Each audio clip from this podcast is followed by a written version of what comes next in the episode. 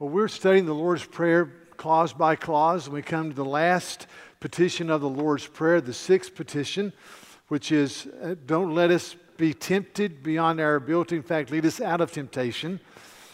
But the Lord's Prayer starts off with Our Father who art in heaven. So we ascribe unto God almighty glory and strength. We also call him our Abba Father. And we say, Hallowed be your name or may your name be exalted and lifted up. When God's name is exalted, we get the blessing. When God's name is worshiped, we get the joy.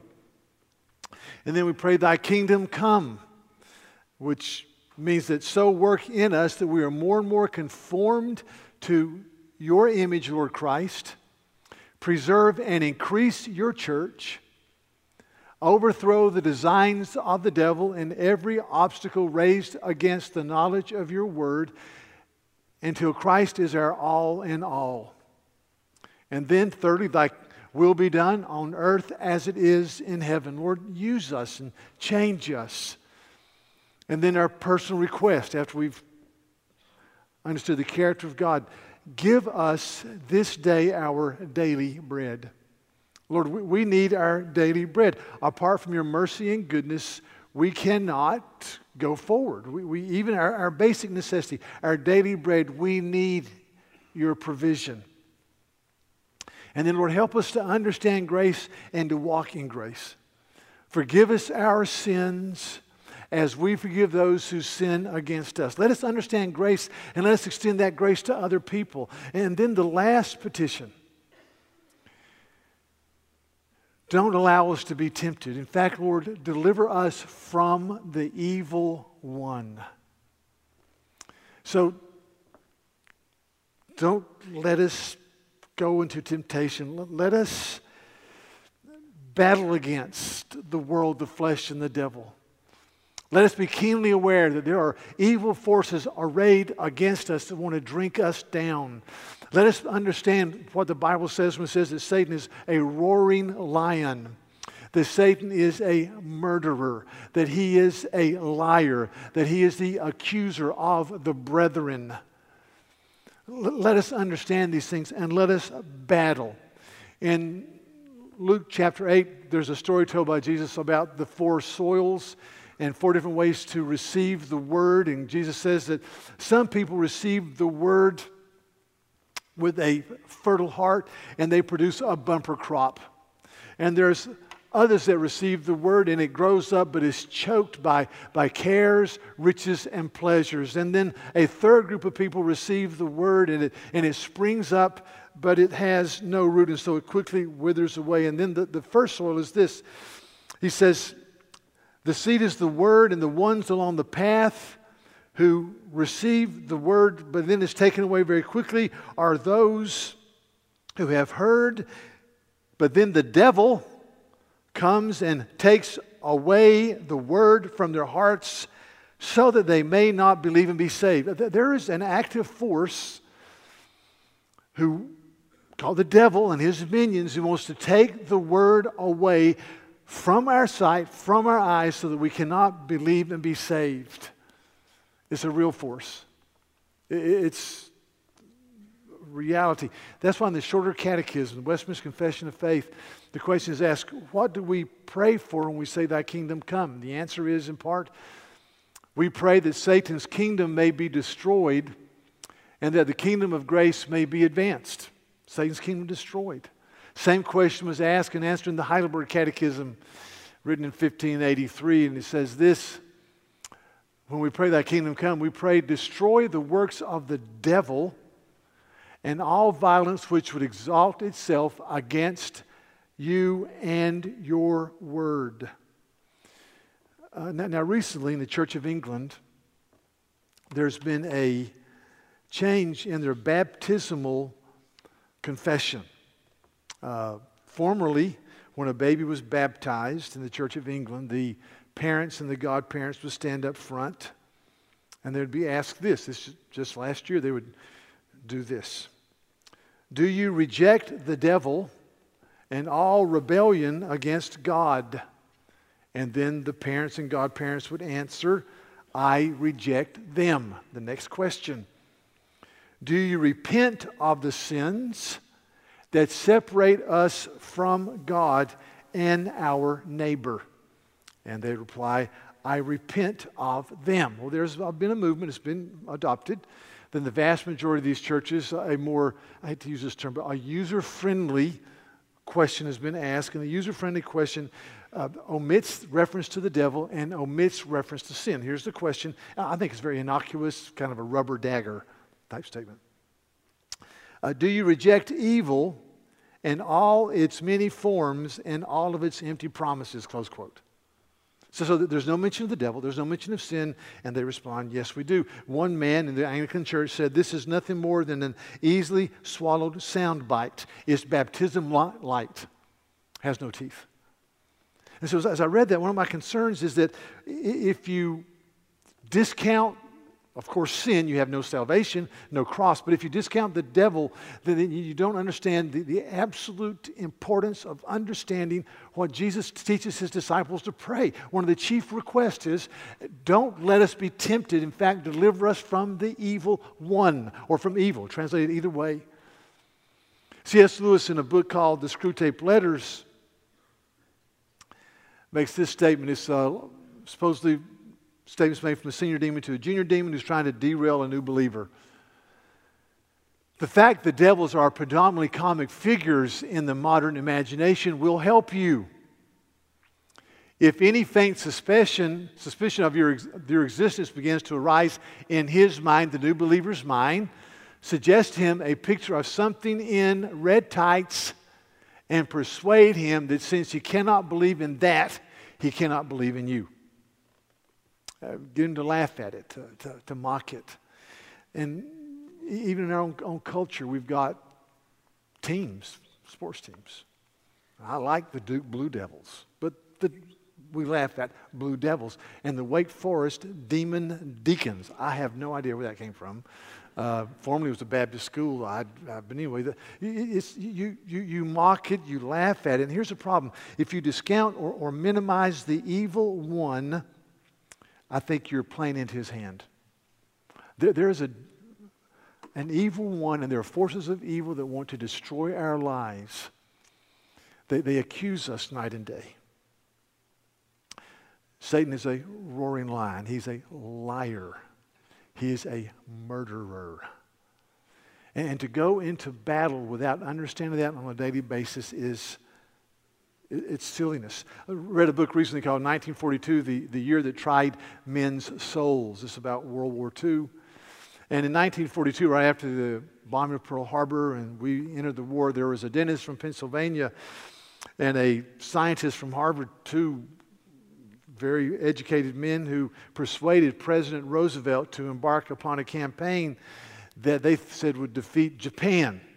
And their campaign was this uh, they said, We want to put incendiary devices on bats and let them fly into Japan, and then we'll detonate the incendiary devices the bats will fall to the ground in these cities, many of whom were, had houses, of course, made of paper, and it will burn up the population with a minimal loss of life and will bring Japan to its knees. And they, they pursued that. And they, they got hundreds of bats and put devices on them. The bats couldn't fly. And they said, well, the bats aren't big enough. So they, they really, literally, they bought four caves in New Mexico and Texas, and they got these huge bat uh, cave bats and they put devices on them and it didn't work. And finally, after spending in today's dollars $20 million, they pulled the plug.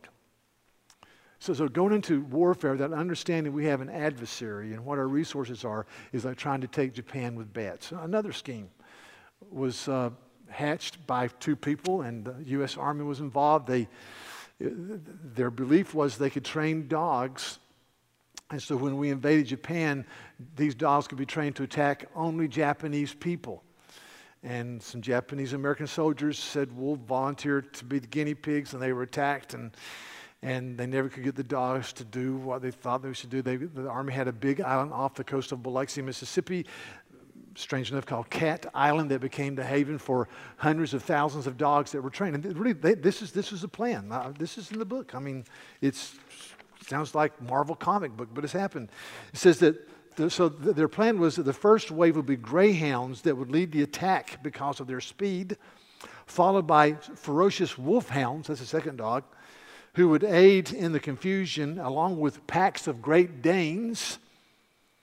Uh, and then you had Chesapeake Bay retrievers, and then bloodhounds and other tracking dogs would be used for the mopping up operation. Of course, the last would be chihuahuas who would come in and just create confusion. But, but really, they, they, they really thought this would work, and they finally said no. I thought, you know, going into, the, going into battle without understanding the, the adversary is like trying to conquer Japan with dogs. Doesn't work. So, so we need, brothers and sisters, to be aware of the adversary. And that's why I'm going to go to a well known passage to talk about this issue. It's in 1 Corinthians 10.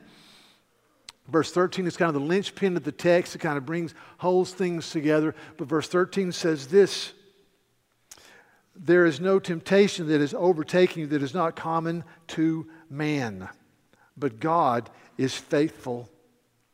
And he will not let you be tempted beyond your ability, but he will provide the way of escape that you may be able to endure it. God is faithful. No, no temptation has overtaken you. The temptation that Satan brings into your life today to destroy you is not unusual. You are not unique. No temptation has overtaken you that is not common to man. Second point, but God is faithful. God is faithful. And the third point, He will make a way of escape so that you can endure it. That's what the text says. And one, one, one of the main points that I want to bring out is this is that Satan travels along well known paths. And so, right before that passage, he gives some examples in the history of the Old Testament about how God's people blew it. And the point is, Satan travels along well known paths. In May of 1863, Thomas Jonathan Stonewall Jackson succumbed to pneumonia. And with the death of Jackson, we think now closed the door for any hope of a Southern victory because he was incredibly brilliant in the field of battle. He was wounded, had to amputate his arm, it developed into an infection that went to pneumonia, he died. But when you study the life of Jackson and his life and his strategies are studied all over military colleges today. When you study the life of Jackson, he was incredibly brilliant. He, he was just, he would win victory after victory with smaller armies, less qualified and less filled with armaments, but time after time he would beat other generals in the field, with one exception. There's something called the Peninsula Campaign, and, and Jackson got there late, and they said was lethargic. And because he got there late and he was lethargic and not clearing his orders, a chance of a great victory slipped through their fingers, maybe a crippling victory on the Union forces. And so historians have always said, what happened to Jackson? And several theories. One is he was just physically exhausted. He'd been sleeping three and four hours a night for weeks upon weeks upon weeks.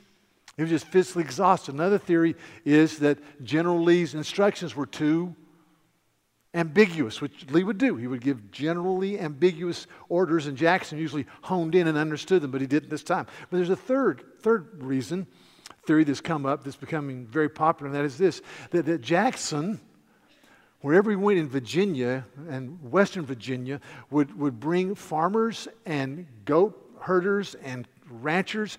And he said, Guys, how do we get from point A to point B around these mountains? There, there, there, are these paths that you guys know that we don't. And time after time, they said, General, here's a path between these mountains. You can get from point A to point B. And so Jackson's foot cavalry, that's what they called them, would all of a sudden march someplace and totally surprise the opposition and beat them. In this case, as one historian said, his, his, his guides were, quote, lamentably horrible, close quote, in their instructions. They gave him the wrong instructions. And so instead of getting there 12 hours before he was supposed to get there, he got there 12 hours before he was supposed to get there. And what I'm saying is this the devil travels on well known paths, and they're not unique. No temptation is overtaking you today, listen, that's not common to man. They're just common. Well known paths. And in this passage, he gives us four historical examples of, of well known paths that tripped the people of Israel. The first is, he says this He says, Understand that these These things are examples to us. Verse 6, he says again in verse 11, these things happen to them as examples. So we need to listen. They're examples. Okay, number one is verse 7 Do not be idolaters, as some of them were. As it is written, these people sat down to eat and drink and rose up to play. This talks about Mount Sinai. It talks about making a golden calf. He says, you know, don't, don't, don't be like the children of Israel who, who, who had crass idolatry, who put another God before their face, who made a golden image, who cursed the name of the Lord their God. So don't, don't do that. Stay away from idolatry. And then the second example is this. He says, we, we must not, verse 8, indulge in sexual immorality as some of them did, and 23,000 fell in a single day. Now, the background of that is very, quickly there was a man named uh, Balaam. He was associated with a group of people called the Moabites. The Moabites had a, a leader uh, by the name of uh, Balak. Balak says in chapter 22 of Numbers, the fourth book of the Old Testament, he says, And Balak, the son of Zippor, the leader of Moab, saw all that Israel had done to the Amorites, just, just wiped them out. And Moab was in great dread of the people because they were many. So Moab was overcome with fear of the people of Israel. And so he said to the elders, he said, let's find a, a, a, a prophet and let's let this prophet curse Israel. And so they go to this place, this guy named Balaam said, Balaam, come and curse Israel. Balaam said, I can't do it. They, they finally say, come and curse Israel. He comes, and, and Balak has made this incredibly large sacrifice, and they can just see a part of the Israeli people, and he said, curse them, and Balak, Balaam stands up and he blesses the people of Israel. He says, God bless you. And Balaam said, time out. I'm paying you a lot of money. I made this sacrifice for you to curse them. He says, I can't do it. I can, even though I'm not a prophet of God, I'm, I'm a prophet of pagans. God has spoken to me in a dream. He says, Don't curse these people. They did it again. Balaam did it again. God blessed the people of Israel. Balak, the king Balak says, What are you doing? They go through this time after time. And finally, Balaam goes off the scene. But we know later in the book and in this New Testament, Balaam did suggest something that led to horror in the children of Israel. This is chapter 25. While Israel lived nearby, the people began to whore with the daughters of Moab. These invited the people to the sacrifices of their gods and the people ate and bowed down to their gods. So Israel yoked himself to Baal of Peor. And the anger of the Lord was kindled against Israel. See, they, they didn't worship idols, they just joined the party. You couldn't get them through idolatry, but they said, We have a party that involves all types of sexual excess Come and join the party. And they did. They, they did. Large numbers of them did. And it called forth the judgment of God. And I, I thought about us, us, just us. Just us. I, generally speaking, generally, I don't worry that you're going to become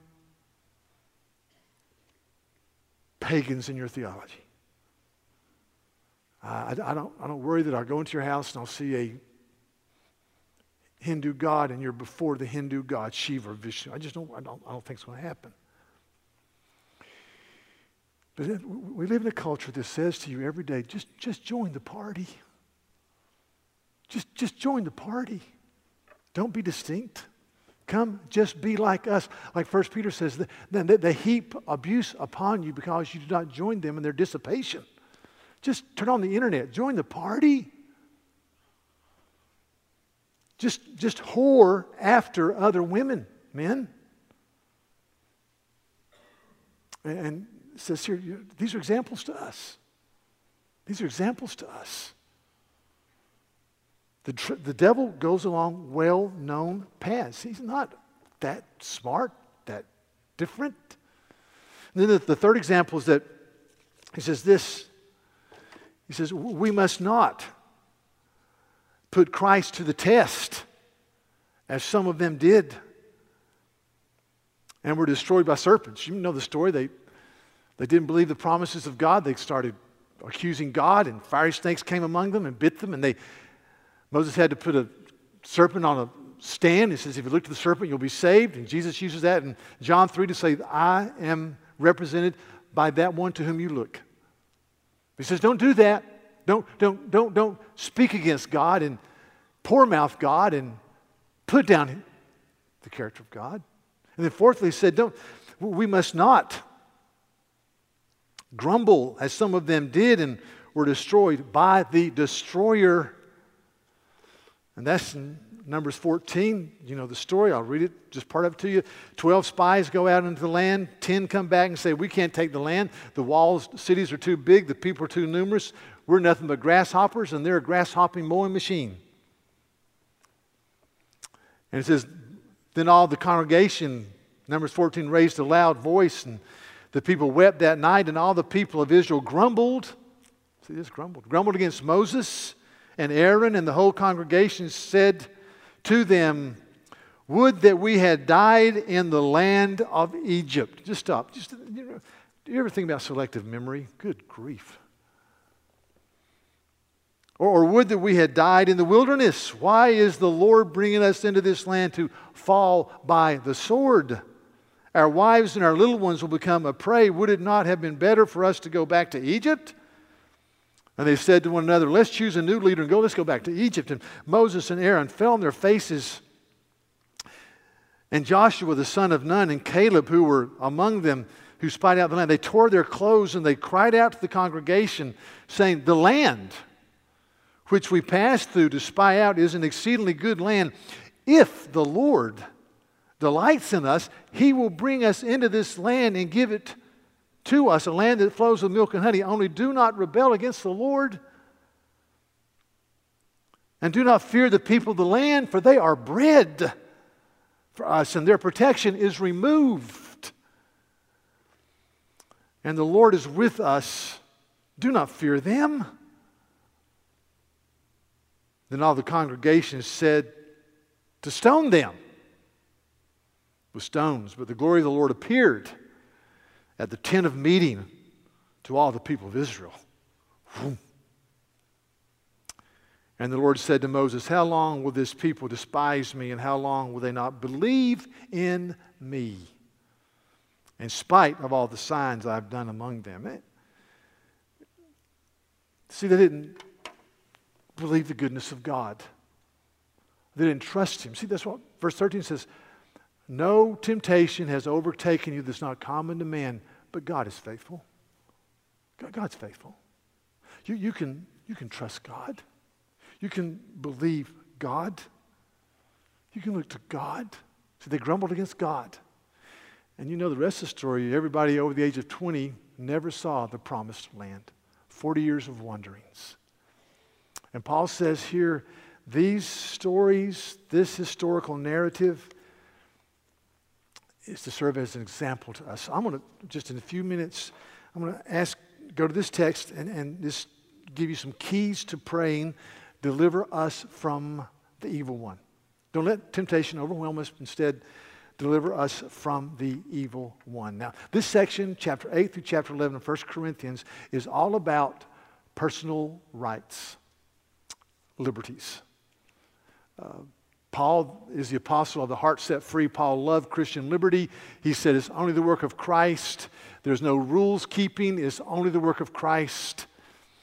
And so these people came along and they said, Absolutely, amen. Paul says, You know, meat offered to idols is no big deal.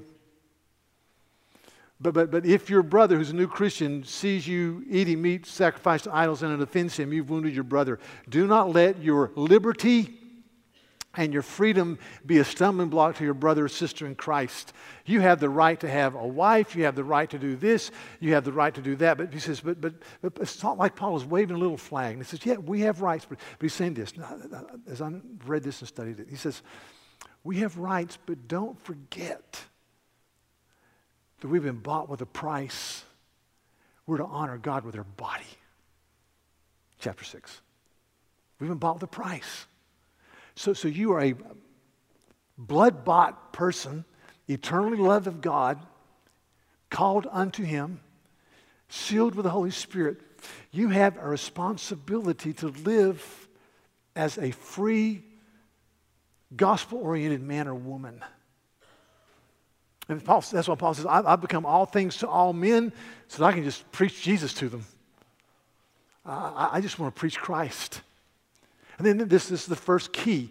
He says, he says, therefore, he says, I live as a freed man who's always in training, like an athlete. And he uses an illustration that everybody at Corinth understood because they understood the, what we call the Isthmian Games. He says in chapter 9, verse 24, Do you not know that in a race all runners run, but only one gets the prize? So run that you may obtain it. Every athlete competes or exercises self control in all things.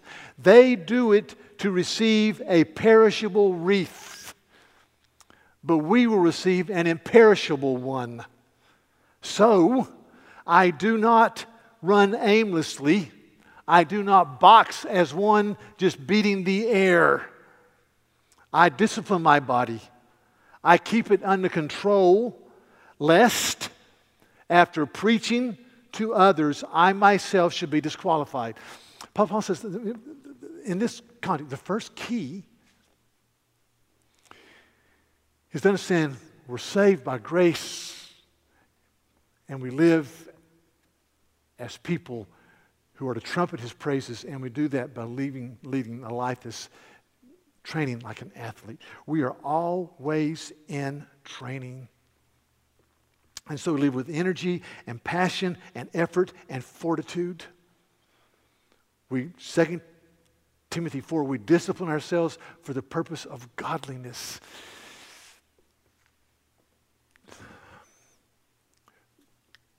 We enter into this battle knowing that we've got to press hard after Christ. I think in the instruction in 1 Timothy 4, Paul says to Timothy, he says, Timothy, uh, be, be, diligent in these things Bible reading, preaching, teaching, praying. Be diligent in these things. Give yourself wholly to them so that everyone may see your progress. And I, I say to you, brothers and sisters, if you're called to any place in the body of Christ, if you're saved, people should see your progress in faith. And if I'm to fight against the evil one, I've got, and to pray, pray deliver us from evil, I've got to be a man who's in training.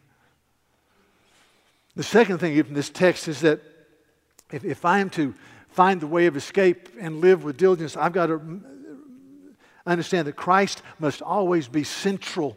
Here's a man, Paul, who used to curse Christ and persecute Christians. And when Stephen was stoned in Acts chapter 7, they laid their feet at the name of a young man named Saul. We think that was the Apostle Paul. And he gave heartily approval to the stoning to death of Stephen and others. Here's a man, he, he despised the name of Christ. And when Paul was converted and he saw all the promises of Scripture fulfilled in Christ, that's all he could talk about.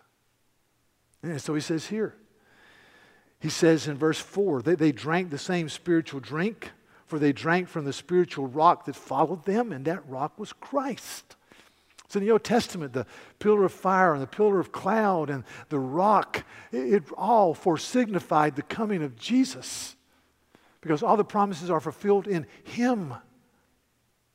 He says, we must not put Christ to the test as some of them did in the, in the Old Testament. When, when, they, when they rejected the living God and his promises, they were rejecting Christ. He says, Christ must be central in all that we do. The gospel's got to be central. And when you get that, you get that life is important. Now, uh, recently, Joan Rivers died, 81 years of age. I didn't know much about her. I know very gifted, very funny. Peggy Noonan, one of my favorite writers in the Wall Street Journal, wrote a very kind uh, article about her life. And then I read about her funeral, and I just wanted to weep. I just wanted to weep. She, uh, Jewish by heritage, so the funeral was in a synagogue. And her instructions went like this She said, I want to be an upbeat service so that Meryl Streep could grieve in five different accents. She says, I want there to be a fan blowing my hair when I'm in the casket so that I look like Beyonce. This is talking about her funeral. She said, I want it to be kind of an edgy service, so she had asked for Howard Stern to give the eulogy. I, I would not, I would have been afraid that lightning would come down and lick up the whole place if Howard Stern were there. I mean, I thought, good grief, Howard Stern? And then the funeral recessional was some bagpipes playing New York, New York. I just went, really? I mean, really? You see, when you, when you know Christ, life has meaning. I, I confess to you, there, there, are, there are days that go by, I hate to admit, when I don't have this thought. You're going to die one day. We live in a culture that uh, I think one of my chief responsibilities is to, should be up, stand up here every Sunday and say to you, Welcome to this worship service. This may be your last. uh, you're going to die one day.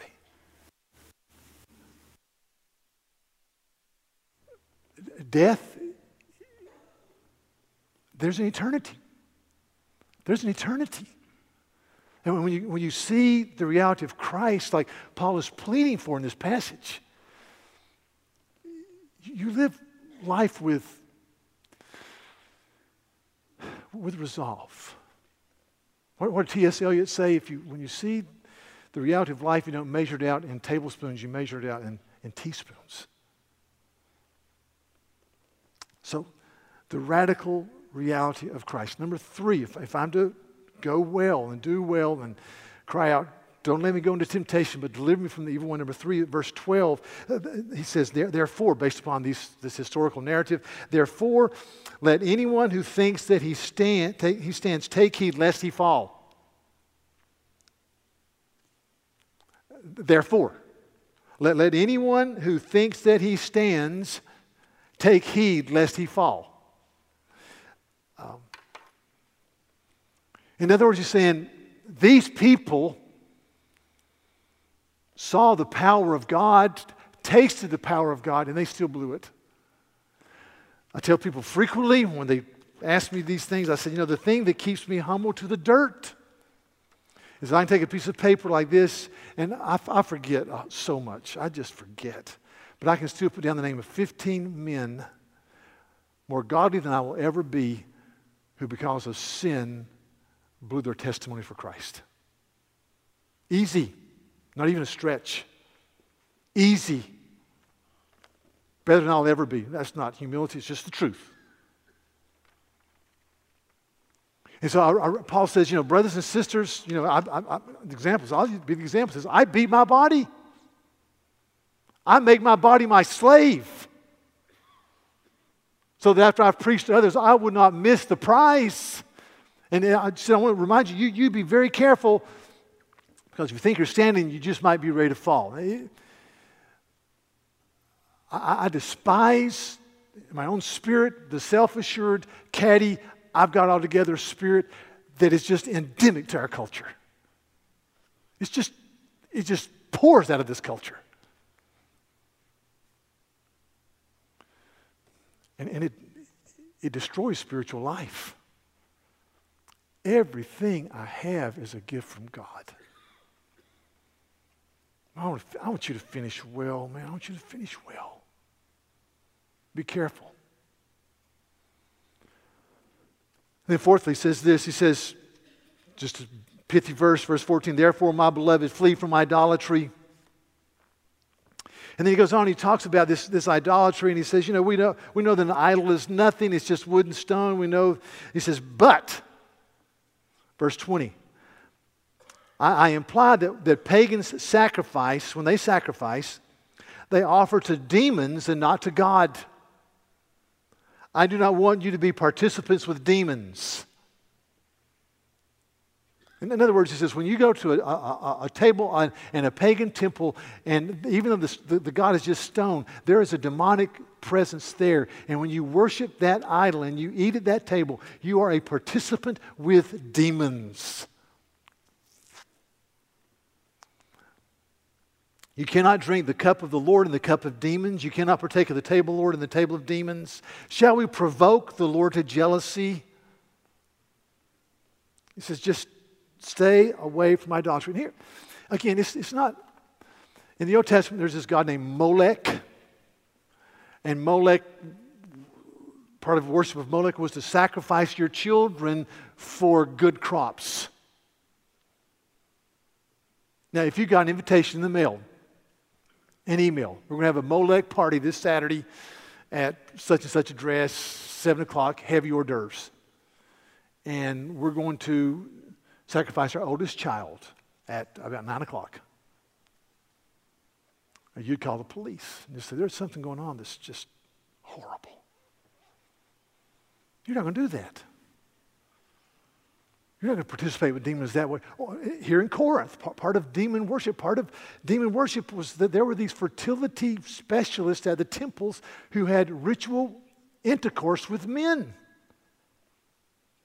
I hope to be not too indelicate, but if you got a party this week, says we're going to have a Corinthian worship experience at our house. And at 8:30, we're going to bring in some Corinthian high priestesses, and there will be this mass carnality. You wouldn't go. But see, here's, here's the issue idolatry is, is anything that usurps the authority of Jesus in my life, my affection. And there's been some recent writings. A guy named Tim Keller wrote an incredible book on idolatry. And, and this is what he says. I think I've got it here. He says, Idolatry is making a good aspect of creation, marriage, mountains, business, and so on, into the ultimate source of security, identity, and power. And you see, this is where I can deceive my heart.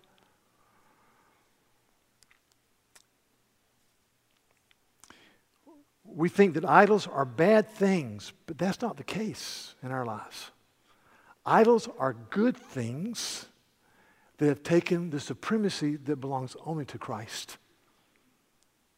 And that's why in these, these words that really are really potentially horrible words.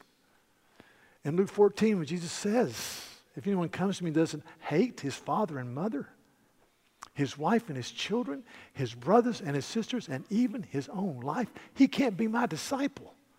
You think, what, what, what, what is he saying? This is the Lord of love. And what he's saying is that I must be ultimate. You see, that, that's where my heart is so deceptive. Sports can be your idol, fitness can be your idol, family Jesus destroys the supremacy of all those things, including the family, by the way. And if, I, if I'm to really guard my heart from evil, Satan just wants to incapacitate us. There's a wonderful line in the Screwtape Letters where, where, where the senior demon says, You know, white mice are as good as murder. just get him involved in loving white mice. It's the gentle slope that leads down to hell. So I, I, I, come to this and I go, how, how do I discern in my own heart? Uh, what do I do? And here, here's my answer in part. I need to work this out more. But if I am to deal with my own heart, I just talked this about to the men two weeks ago. I, to me, there, there, are four aspects. I, I've got to really be a student of the Bible. I've got to study the Bible. This is the Word of God. Secondly, I study the Bible in the context of community with brothers and sisters. And I, I have people in my life, and I say, listen, if, if you th- see things that are, call me. Say, hey, what's going on? Or you say, I'm thinking about this. What do you think? And I, I have people speaking into my life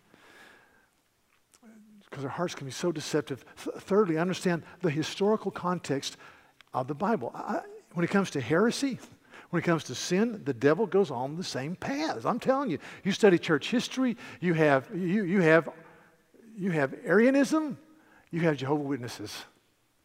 They're just there. It's the same path. It's just a different verbiage, different garb. So I, I know history. And I talk with people about history. And then fourthly, I make application to my life. That, that's, I, I, don't know how else to do it. You, but you've got to be in community, brothers and sisters. You've got to be part of a church, part of a community group, part of fellowship. We've got to have that. So, Jesus taught us to pray, don't let me be tempted. Instead, deliver me from the evil one. It's a major prayer request. When somebody says to you, How can I pray for you? A dear brother asked me that last week. Maybe we ought to say, Hey, pray that I won't be overwhelmed by temptation. I'd be delivered from the sources of evil and the devil. Because I'm in warfare. Okay. Well, let's, uh, let's stand and close in prayer. Okay, just stand.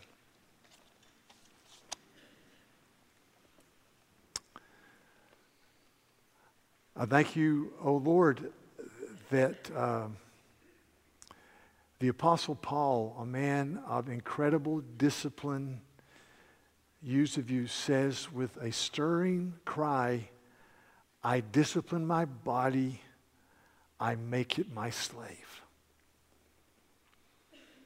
He says that all these athletes compete and compete with gladness and grandeur to get a wreath that does not last. But we compete and we love and we strive as the people of God to receive a, a, a reward as living as obedient Christians that says, a Well done, good and faithful servant. Lord, I just thank you for the examples in Scripture. And I thank you that these men and women, um, many of them walked by faith and they just trusted you. And I thank you for the example of people that that didn't trust you, that murmured, that complained, that put their affections elsewhere. God, may that be a stirring reminder to us. God, have mercy on us, I pray. I just, just have mercy on us.